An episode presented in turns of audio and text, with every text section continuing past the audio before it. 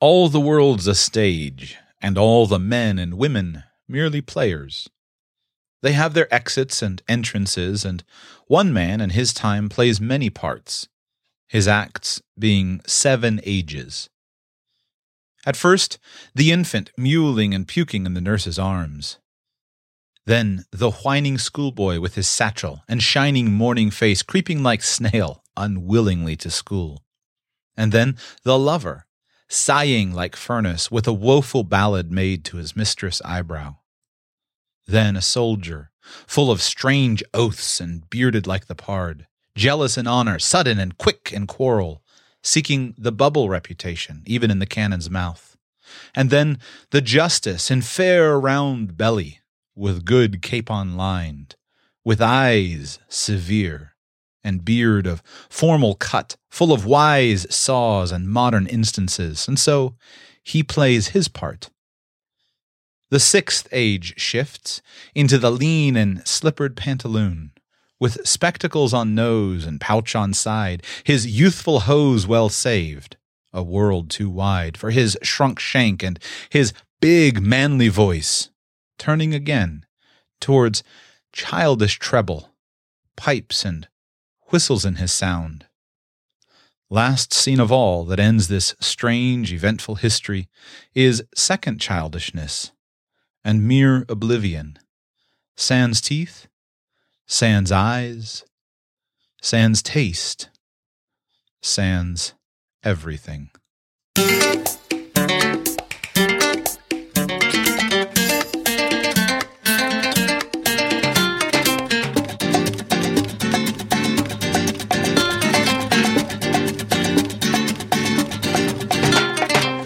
Welcome to Radical Personal Finance, the show dedicated to providing you with the knowledge, skills, insight, today's focus, and encouragement you need to live a rich and meaningful life now while building a plan for financial freedom in 10 years or less. My name is Joshua, and I am your host. Welcome to the show. Today, we talk about the seasons of life. The seasons of life and how you can think about that with regard to your money.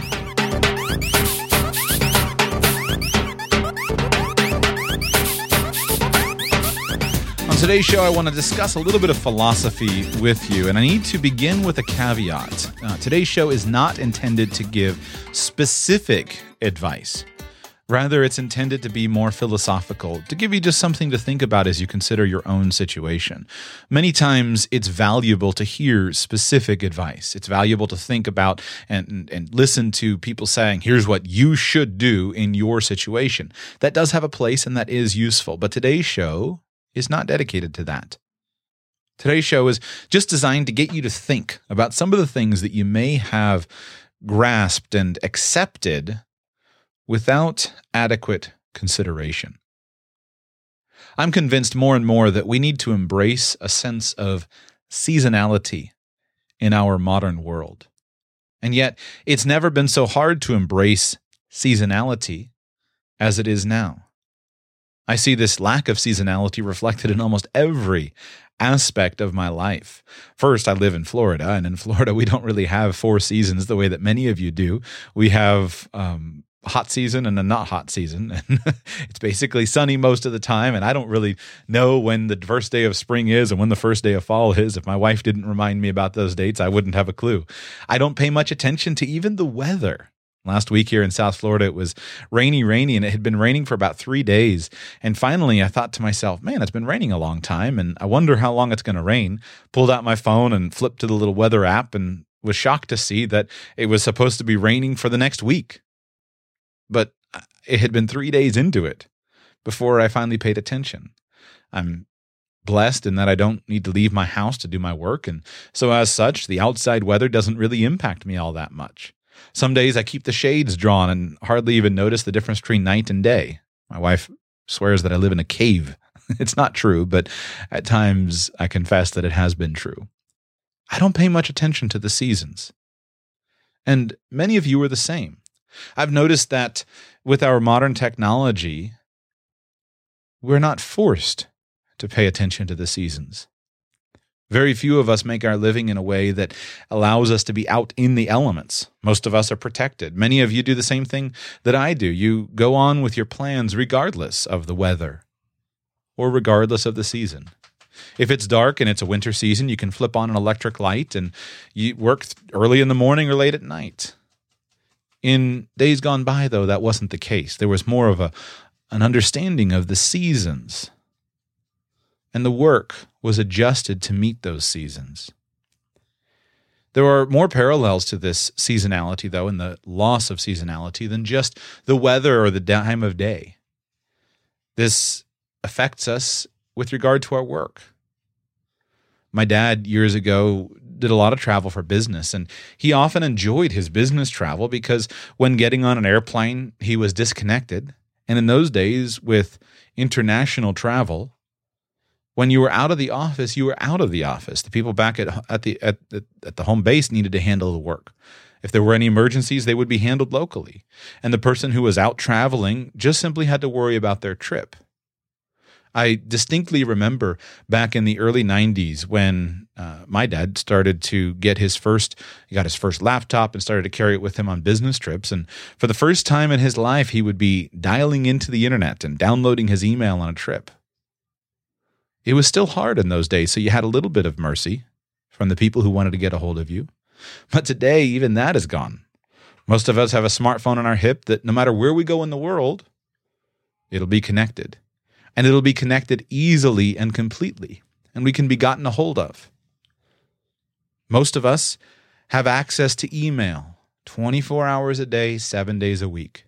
And without good safeguards constructed to put a barrier between us and our work, our work flows into every part of our life. We're constantly connected. We never have a sense of disconnectedness. You say, oh, yeah, Joshua, I know all that. Blah, blah, blah, blah. I've heard all that stuff before. What does this have to do with my money? It has a lot to do with your money. Because with our money, we don't stop and think about the different times that it's useful and the different times that it's more useful to earn and the different times that it's more useful to spend. Most of us have only one financial goal, and that goal is more. Just a little bit more. The phrase just a little bit more is usually attributed to John D. Rockefeller, the man behind Standard Oil. At one point, he was the richest man in the world, and he was the first ever American billionaire back when a billion dollars was actually quite a bit of money. When asked one day by a reporter how much money is enough, allegedly his response was, just a little bit more. Now, I don't know if that account is apocryphal or not, but it's instructive. Just a little bit more. Most of us bring that attitude to our own lives, to our own money, and we think just a little bit more. But just a little bit more is not a useful financial goal. The reason I began with that caveat of saying I'm speaking philosophically is because it's very possible that if you do everything well in your life, you'll enjoy financial abundance at every stage of your life and your wealth will continually grow. And thus you'll experience the effect of just a little bit more. That's possible. And you can have just a little bit more at every stage of your life without it negatively cutting into some of your other important considerations. But if your goal is just a little bit more, if that's not simply a useful effect, if it's an actual goal, that goal is extremely short sighted. And in our modern world, most of us have that short sighted goal. One of the biggest reasons we have this goal of more, more, more, more, more is because we're talking about digits on a computer screen, a simple number. And numbers go from zero to infinity. Thus, there is no end to how high those numbers can grow. So, because of our normal desire to grow and to take dominion over the things that are around us, we desire to add more, more, more. and we never see how much we have. And because our consumption and our risks usually rise, it's very hard for us to get a sense of just how much we have. I frequently receive emails from listeners and receive calls on our call in shows, people saying, Joshua, I have a half a million dollars, I have a million dollars, I have two million dollars. I don't know if I can afford to retire. If you talk to many financial advisors, they'll tell you that one of the biggest questions that they receive is, How much do I need to retire? And the numbers and sums that are discussed are absolutely staggering. A million dollars is a huge amount of money.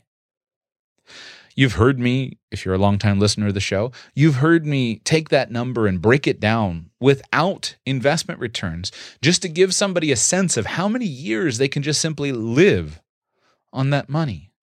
And yet, many times after I've done that, people still don't think they have enough. I was on the phone with a consulting client just last week, and this exact conversation came up. This particular client said, I have all this money. In my words, lots of money. They didn't think it was a lot of money. Can I afford to go and make this change I want to make in my life? I looked at it and I instantly said, Of course you can do that. You have tons of money. But this client is worrying about torpedoing their career. They're worrying about, well, what if I don't have enough? And what if I can never make it back? coming from a place of fear. There are many causes for this, but one cause is that you can't see the money. You don't ever see the money. None of you have a million dollars stacked up in $20 bills piling up in your local bank vault. It's all just digits on a screen, and thus that lacks any connection to our actual life. But other forms of wealth, if we stored our wealth in other forms, would actually demonstrate to you how much you have. And you might actually be more willing to see the amount that's enough if you could view your money in other terms. Think about this.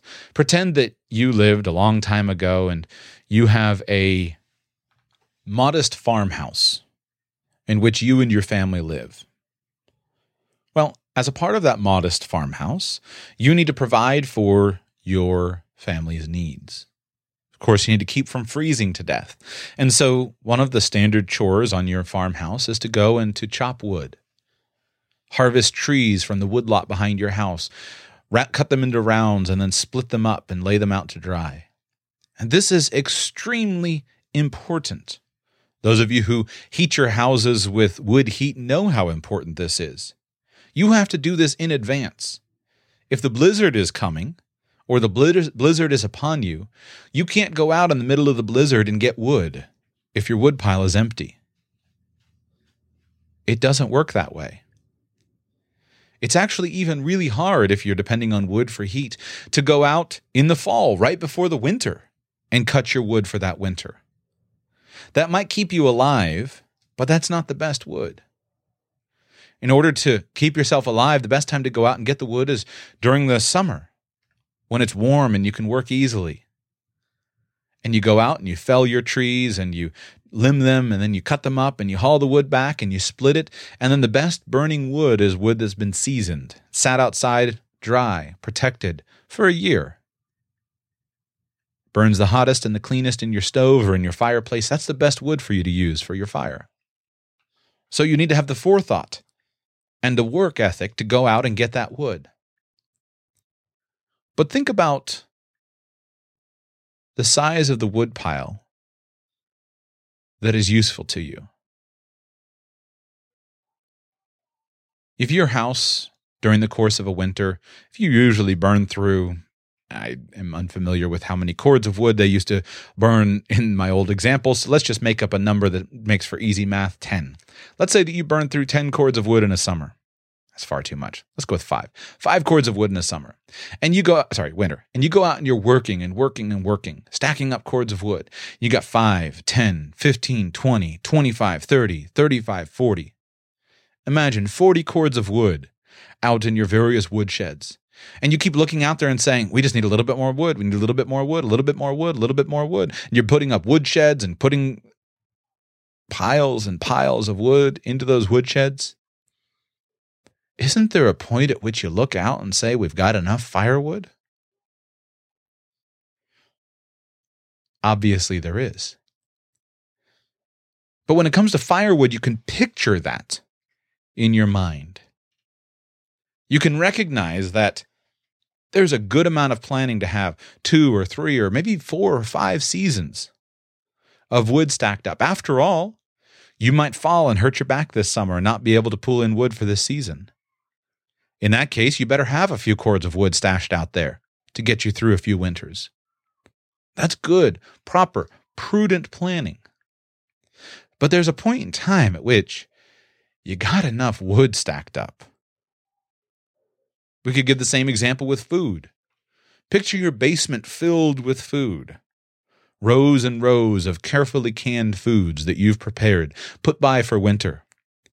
Rows and rows and rows of smoked meats in your smokehouse, and your basement is filled with preserved food. Do you need to put up two, three, four, five barns? Or is there a point in time at which you look and say, I've got enough food and I've got enough wood? Pretend it's a beautiful summer day and you come by my farmstead on this gorgeous summer day and you say, Joshua, let's go up to the lake, up in the mountains and go fishing. Let's take our families and enjoy a few days up at the lake. Or let's go down to the swimming hole and go swimming and enjoy this beautiful afternoon. I'm out in my backyard sweating, covered in wood chips, splitting wood feverishly, and you look across my backyard and you see dozens of little wood sheds and hundreds of cords of wood. Have a feeling you might think, and be correct in your assessment, that I'm a bit crazy. And yet, if you come by my house and I pull out my account books and show you that I've got a million dollars, two million dollars, three million dollars, four million dollars, and I'm feverishly laboring at my work, ignoring the fact that my children want me to come out in the backyard and play catch with them, or ignoring the fact that it's a beautiful day and the fish are biting up in the mountain lake. And I'm just saying, I got to get a little bit more. I got to get a little bit more just so I can retire. You'd probably think I was normal. Because that's what we're supposed to do, at least if you listen to much of the finance industry. How silly is this concept? Consider the whole concept of retirement, but for the sake of my metaphor, keep my assets very simple piles of wood and storehouses of food. My farmstead's paid for. I just need wood and food. Water's free. Just need wood and food and I'm 30 years old. And I'm feverishly, feverishly cutting wood, feverishly, feverishly setting aside stores of food. You say, Joshua, why are you putting aside all of this wood and all of this food? My goal, I tell you, is that by the time I'm 34 years old, to be in a position where I never have to cut wood again in my life. I can't stand this axe.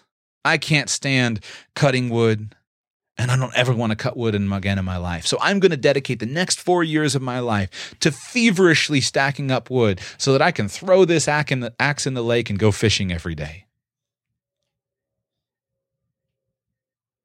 You come by my house and you see rows and rows of food lined up. And you say, Joshua, you've got enough food here to last you for 10 or 20 years, and you're only 30 years old, or you're only 32 years old, or you're only 40 years old, or you're only 50 years old. And I tell you, no, in the next five years, all I'm going to do is can, can, can. I'm going to hunt, hunt, hunt, smoke, smoke, smoke, can, can, can. Do everything I can to get enough food set by so that four years from now, I'll never have to save for the winter again. I will have enough food in my basement to get me going for the rest of my life. Now, you're a thoughtful person. You might look at me and say, But Joshua, the sun is shining. Your children would love going up to the lake. It's a beautiful time to do it. Why don't you work for a few more hours and then let's go up to the lake?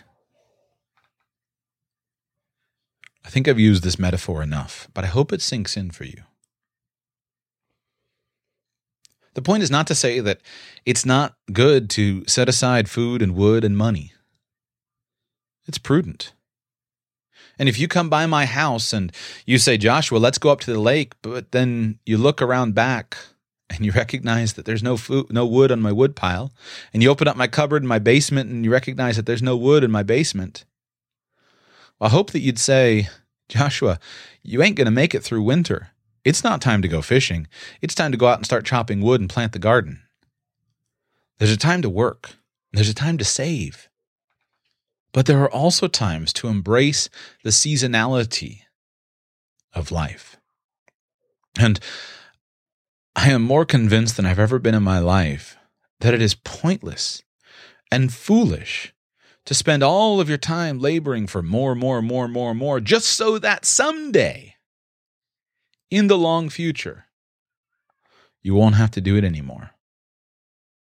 There's a more reasonable pace to life. Now be careful that you don't hear me saying something I'm not saying here. I don't want to draw a direct distinction between work and play in the sense that work is something to be avoided and play is something to be praised. Both have their place. And I don't want you to go away from this show thinking that somehow we should run from work or that working hard for seasons is not valuable. It is. But just like the poem I opened up with, the famous Seven Ages of Man poem from Shakespeare, it's valuable to recognize that life goes through seasons. And there are times in life at which it will be more valuable for you to stack up money. And I'm convinced there are times at which it'll be more valuable for you to use your stacks of money. For the third time, it's possible to go through life and to always stack up money, but this is an effect. This is an effect of modest, frugal living. This is an effect of wise and diligent investment. This is an effect of industrious hard work. And you can set the stage so that you go through your entire lifetime with your stacks of money always growing, no matter how hard you work to give them away, no matter how hard you work to reinvest them. But if you're not in that situation, perhaps because you went to the lake early in your life and you didn't cut wood, perhaps because you didn't build the wood lot that would allow you to sell part of the wood, that would allow you to hire people to come and cut their own wood and they'd cut yours for you. If you're in that place where you feel like, I've just got to make more, make more, make more, want you to think seriously about the seasons of life. And with your children, I want you to think seriously about the seasons of life that your children go through. Shakespeare, of course, laid out seven ages of man the helpless infant, the whining schoolboy, the emotional lover, the devoted soldier, the wise judge, the clueless old man, and the corpse. I'm going to keep it simpler. I'm going to talk about childhood, young adulthood, young married life, young families, older children, and empty nesters. And I want you to recognize that money is more and less valuable at different times. I have young children. And as I consider what's important for them at this stage of their life, in childhood, I have a hard time with the idea that money is particularly useful. Childhood is well used as a time of exploration. When possible, there should be play in childhood, time to learn and to explore, without the pressure of money. None of us would seek to send our children out. And here I mean children. None of us would seek to send our children out into a factory to have them earn a little bit more money so that they can lay by what they need. We wouldn't tell our four year old, son, daughter, this is the time for you to be working. Just think if you work from the time that you're four here as hard as you can, and you get your job and you save your money and you invest diligently, by the age of 15, you can be financially independent. None of us would say that. All of us would recognize that childhood is a time of learning and exploration, and there should be liberty and freedom freedom to explore, That does not mean that the money's not useful or that it shouldn't be acquired, earned, invested, and the skills learned. I'm diligently seeking to teach my children the principles of money. But when children are young, the time is the most valuable asset they have. And the money is not such a big difference maker in their lives. On the contrast, young adulthood is a very valuable time when it comes to money. You'll notice I skipped adolescence. I do that intentionally. I'm opposed to the concept of adolescence. I think it's a scam. I can talk about that later, or you can listen to my parenting podcast if you're interested in more on that. But for young adults, there is a time at which work is valuable. If there's a time at which I would like to see people working harder than ever else in their life, it's during young adulthood, especially if the young adult is single. My next phase is young married life. So let's stick with young single adulthood. The sweet spot for pouring on the work and cutting that wood and canning that food to belabor my metaphor is young adulthood. Young adulthood is a time of preparation, and I want to extend my farming or farmstead metaphor. Picture a young adult going out, and there's a tract of virgin forest. The best time for that person to go out and take their axe and clear the trees and build their house is as a young adult. That's the time at which you gather, gather, gather, gather the wood, plant those gardens, harvest the food. That's the time at which you establish yourself.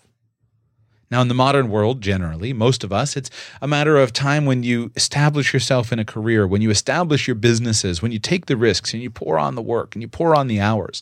And if you do that early in life, you can build such incredible reserves, especially financial reserves, that it can set you up to do very well for the rest of your life.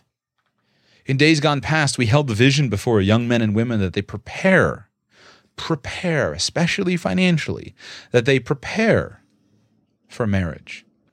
And due to driving hormones and deep abiding love, most men and women had a desire to prepare for marriage. Part of that is financial preparation. In days gone past, and I hope and pray in days in the future, days gone past, it was expected that before you kindled the love in another person's heart, you'd be in a position to where you could provide for them. And thus, young men and women were diligent to prepare for a new phase of life. Fathers held young men who were suiting their, who were coming as suitors for their daughters, held them responsible and said, How are you going to provide for my daughter? And the young man had an incentive to clear his forest, build his cabin, and set by his initial stores of wood to get them through the first winter. This early season of life is a time at which work is valuable. And yet, what do we do in our modern culture? Well, we take the value of play that is valuable in childhood and we extend it through 30. We expect little, and thus we get little.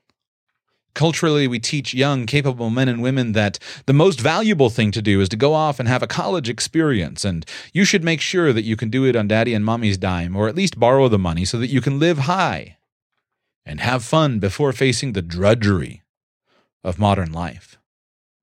Well, guess what? Maybe if this time of life were actually invested into something useful and productive, and if actually work were accomplished, then modern af- life after college wouldn't be such drudgery.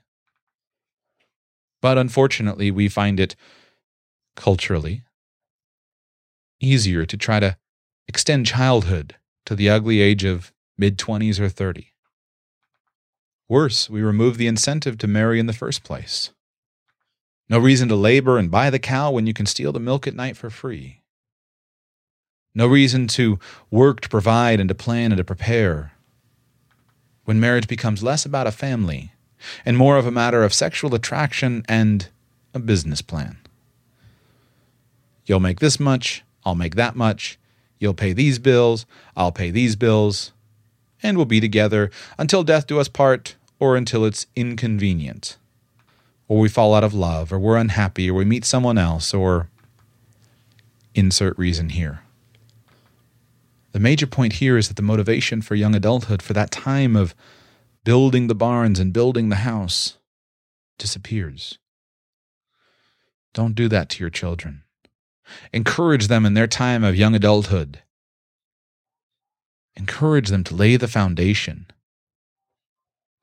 Encourage your sons and daughters to provide for themselves skills, to build for themselves careers, to develop a diversity of ability. Things that are valuable because they're inherently valuable, their cultural value, their personal value, and also things that are valuable in the marketplace. Help them to develop a deep bench of interests and skills that can be applied broadly so that they have many backup plans. Help them to build businesses so that that woodlot is paid for, so that they can sell some of the wood and, as such, have their wood taken care of by other people. That's what business does. Help your sons and daughters to buy houses, build houses, Help them to do it free of debt. Help them to do it at an early age.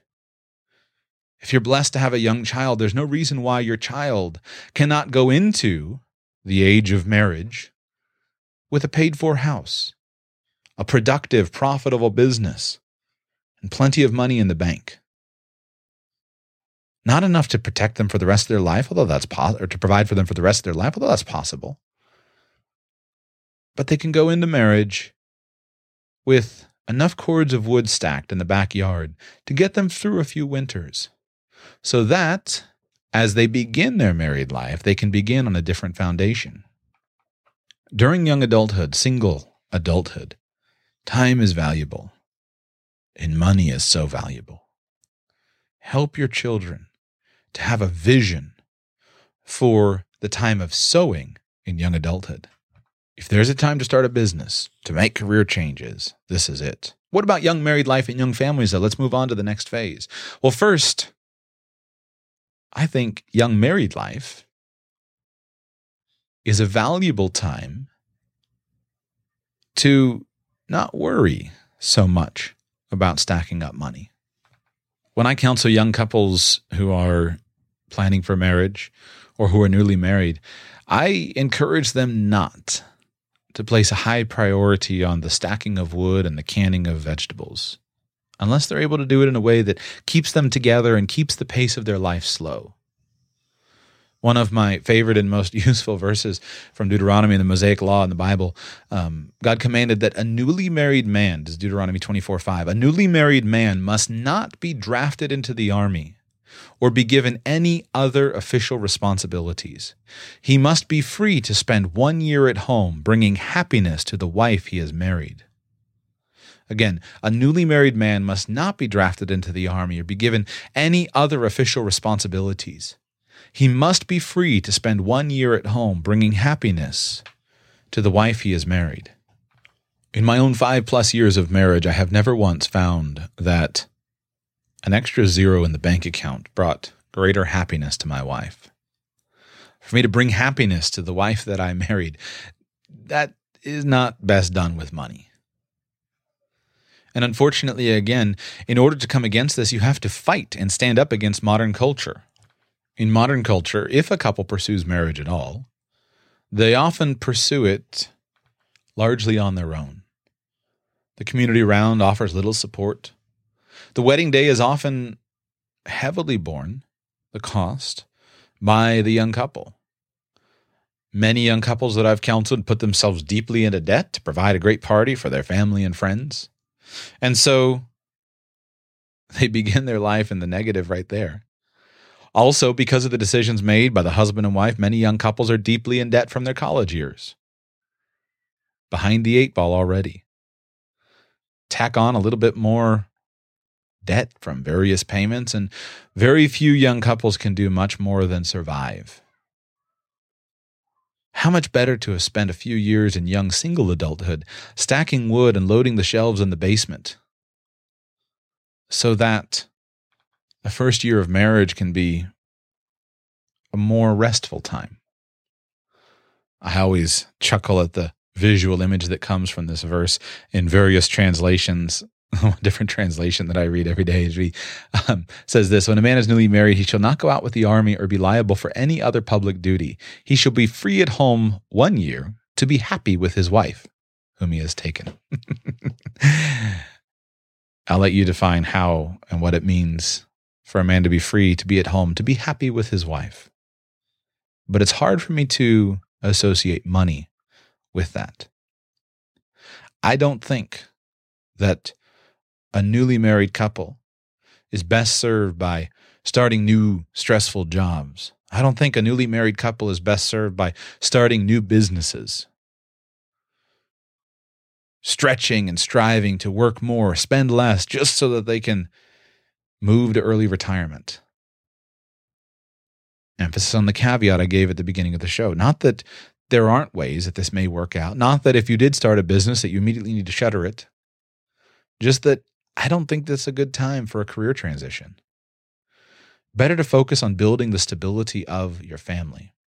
One of the most sobering trends that I have observed in my peers, my cohort, has been the incredible number of very short lived marriages. And by short lived, I mean less than a year.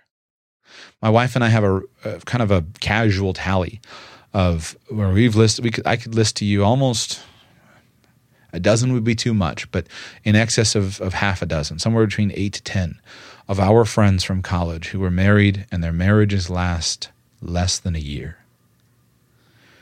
My friends, we're doing something wrong. I've asked other friends of mine in my similar cohort, and they've all reported the same thing. Too many marriages are lasting less than a year. This is not the time to bring on the pressure of additional stress, stretching and striving just to make a little bit more. What about young families, young children? This can also be a tender time, but I think there's a difference. When I transitioned from uh, the company I was with to start Radical Personal Finance, I transitioned when I had been married for two years and we had a young baby. I've worked a tremendous amount. I think this is actually, if you need to make a transition, if you need to work hard, if you need to work like crazy to get out of debt super fast or save a bunch of money, I think young young childhood is an, is a good time to do that if if you can arrange that your children are not being raised by a hired hand. If you study young child psychology and young child development, what you find is that the first few years are absolutely crucial. In my opinion, the very worst time, in my opinion, borne out by research, do your own research. This is not an unresearched opinion. In my opinion, the very worst time for you to hire somebody to care for your children is in the first five years. The very best plan is for mom and the kids to have every bit of time together for the first five years. If necessary, better to have dad and the kids together, but that's inferior to mom in the beginning. The first five years of your children's life will be shaped by the person that they're with, and you cannot make it up. So if you care about the legacy of your family, the time to focus on getting rich, rich, rich so that you can quit, quit, quit is not when you have young children. If that requires both mom and dad to be out of the house and to hire somebody to raise your children, you'll regret that situation and that decision down the road. Because if you talk to older people, you talk to people who are retired, and you ask them about the happiness that they get from a little extra money in the bank, as compared to the happiness they get from rich relationships with their children and grandchildren, you find that the relationships make a bigger difference than the money in the bank. If I had to choose, and I had to choose between quality, deep, rich, loving relationships with my children and grandchildren in my old age, or plenty of money to be financially independent, you can take the money. I'll take the rich relationships. My wife and I will happily live in a spare bedroom at our kids' house and help them and be integrated with them and experience the richness and the joy of close intergenerational family life. You can take your lonely 4,000 square foot lake house and the broken lives that come with it. Caveat again. Notice I said if. I don't believe you have to make the choice. I don't want to engage in a false dichotomy here. You can do both. But in terms of priority, if you have to choose, choose wisely. I do think that if you're comparing the costs of changes in young childhood versus older children, there's a good argument to be made that if you need to make a transition, you need to start a business, you need to switch careers, and it's going to require a few years of hard work.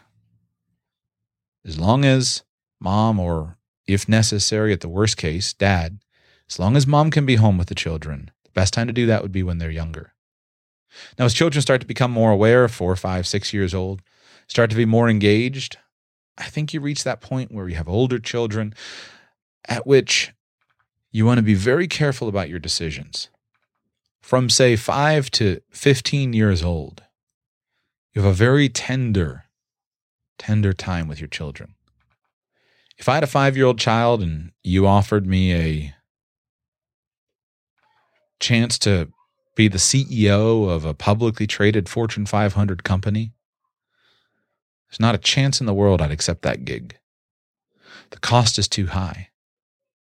There are certain careers that are high stress, high intensity that I don't think should be staffed by parents of eight year old children, 10 year old children, 12 year old children. It's not an all or nothing thing. It's, the idea is not that life is just going to be better if you can just sit at home and do nothing but hang out with your children. My life does not revolve around my children. Children fit into my life. But in terms of the cost, the cost is just too high. With older children, and by older again, I mean 5 to 15, there's a, a valuable, really valuable time. And that's not the time, I don't think, to be focused exclusively on chopping wood and piling up money if it cuts too deeply into the opportunities that you have with your children. If you have a 10 year old or an 8 year old and you feel like Joshua is pressuring me to become financially independent because he says we want to build a plan for financial freedom in 10 years or less. Look for an opportunity to integrate with your children. And if you can build a business that allows you to transition from what you're doing to something else that gives you more freedom, and you can do it with your children, go for it. But if you think that by taking a job as a black ops contractor and spending the next two years in Iraq and piling up a few hundred thousand dollars, you're going to be happier, Friend, you'll never get these years back. Don't pay that price. There'll be plenty of time when your children are grown and out of the nest that you'll be able to take those jobs. Which brings me to the final phase adult children, ages 15 plus, and empty nesters. At this point in time, if you want to pour it on, you've got all your flexibility back. You can change jobs, you can take careers. In my opinion, this is the time to tackle the big projects, the huge projects. I in the US Constitution, there's a requirement that the president of the United States has to be at least 35 years old in order to run for president. Now, I appreciate that the framers of the US Constitution had a desire that the president be somewhat mature. But I tell you, I hate to see parents of young children taking on the office of the presidency. The Obama family came in with young children. The Bush family came in with young children.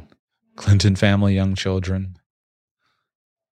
Now, from seemingly outward appearances, they seem to have survived, but of course, I have no inside knowledge. But to take on the job of President of the United States with two young daughters to me is inconceivable. The people who should be doing that job is people who have grown children. They're the ones who can spend day and night on an airplane traveling the world. Not you. There's no shame in making different choices. So if you want to be a Fortune 500 CEO or if you want to switch new businesses or you want to work like crazy or you want to do crazy things, just just pay attention and recognize that there are seasons of life at which that'll be more valuable. At some and that's the, the the thesis of what I've been trying to share with you today. At some seasons of your life, money is more valuable. And at some seasons of your life, time is more valuable. Money and time are not always inversely related, but they often are. And if you find yourself in a situation where you have to choose money or time, consider carefully. There is no shame in making the decisions that are best for you at a certain point in time because of your own personal goals. And there is no shame in prioritizing some of your goals versus others. I often look at people who can crank out a couple books a year. I have some intellectual heroes that just seem to be incredibly productive. And I often think, well, I'm as good as they are. I can do everything they can do. If they can do it, I can do it too. Whatever you can do, I can do. Uh, uh, I can do better, as uh, Annie Oakley used to sing. Anything you can do, I can do better. I can do anything better than you. That's often been my thought. And yet it's not true. Because for me to crank out two books a year and to travel the world speaking and do all of this big stuff would require a heavy price that I'm not willing to pay. It's not to say that I won't pay it at some point, but I'm not going to pay it today. I challenge you if you're feeling inferior because you're looking and saying, well, so and so is doing such and such, and I can do that too, be willing to recognize if they're in a different phase of life. One of the reasons I hate the concept of retirement is because often the concept of retirement takes people who are at a stage at which they can be the most productive they've ever been an empty nester and it encouraged them to throw away their capacity and capability and squander it on play. The whole image is upside down often. Now, again, I'm painting with a very broad brush. I'm aware of that. You judge accordingly, accordingly in your own personal situation. I'm painting very broadly. But the concept that's taken is that when you're young, work, work, work, build your career all through the middle years, pile up tons of money so that you can retire into a big house by the lake. The big house by the lake when you're two people is a waste. It's more work than it is anything else. The big house when you have a 8-year-old and a 10-year-old and a 14-year-old, that's the time to have the big house. And you can apply this to everything in your life. When you have, and that's why I'm encouraging you with singles, with, with, with seasons. There's no point in time that you're having the big house when you're single. When you're single, you can live happily in a small little apartment and put your money to work building those businesses. The big house isn't particularly useful when you have small children. When you have children of that age, of 5 to 15, and until they get out of the house, uh, 5 to 20, 25, that's the time the big house is great. Better to go and rent the house for 10 years and then be out of it. The kids are gone, move. The boat is not useful for a single person and it's not useful for empty nesters. The boat just sits out back and sits and leaks all the time, leaks oil and leaks water. The time to have the ski boat is when you got an eight year old and a 10 year old and a 12 year old, and then get rid of the thing. The time to build the business, consider when. The time to make the changes. I've belabored, belabored my points enough. I don't want to tell you how to live your life. I want to challenge you to consider how you're living your life and make sure that you're making your decisions intentionally. Think carefully about the cost of every decision. I think putting money into a retirement account is a great thing to do. I encourage you to consider it. But there's time to put a mon- put your money in a retirement account, and there's time to buy the ski boat. If you do things in the wrong order, you find yourself without a ski boat when there are people around to enjoy it with you because all the money's getting put in the retirement account. And then you find yourself with a ski boat when you're all alone, tooling around the lake by yourself because there's nobody to be with you. If you find yourself in your farmstead and you look out behind the back wall and you recognize that there's no wood prepared for winter, there's no food in your basement, then for your own good and for the good of your family, don't go fishing. Your family is in danger of starving this winter. So either you go out and get your axe and start chopping down trees and canning food, or if you've got children, take them with you and put them to work. If you're broke and you're in debt, don't take any of the last 50 minutes and think that I've been saying that you should do nothing. Get busy. But if you look out behind the back door and see stacks and stacks of wood, you look down in your basement and you've got piles and piles of food, don't fall for the lie that all you need is a little bit more. Because guess what? When you go, the money's gone. If you measure success by a little bit more, there's not a chance in the world that you'll ever have enough.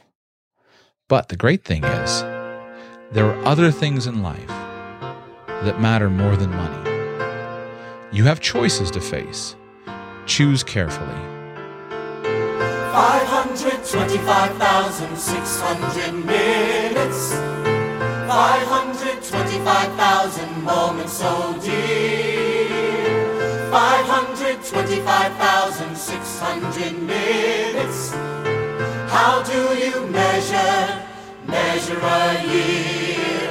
In daylights, in sunsets, cups of coffee, in inches, in miles, in laughter and strife,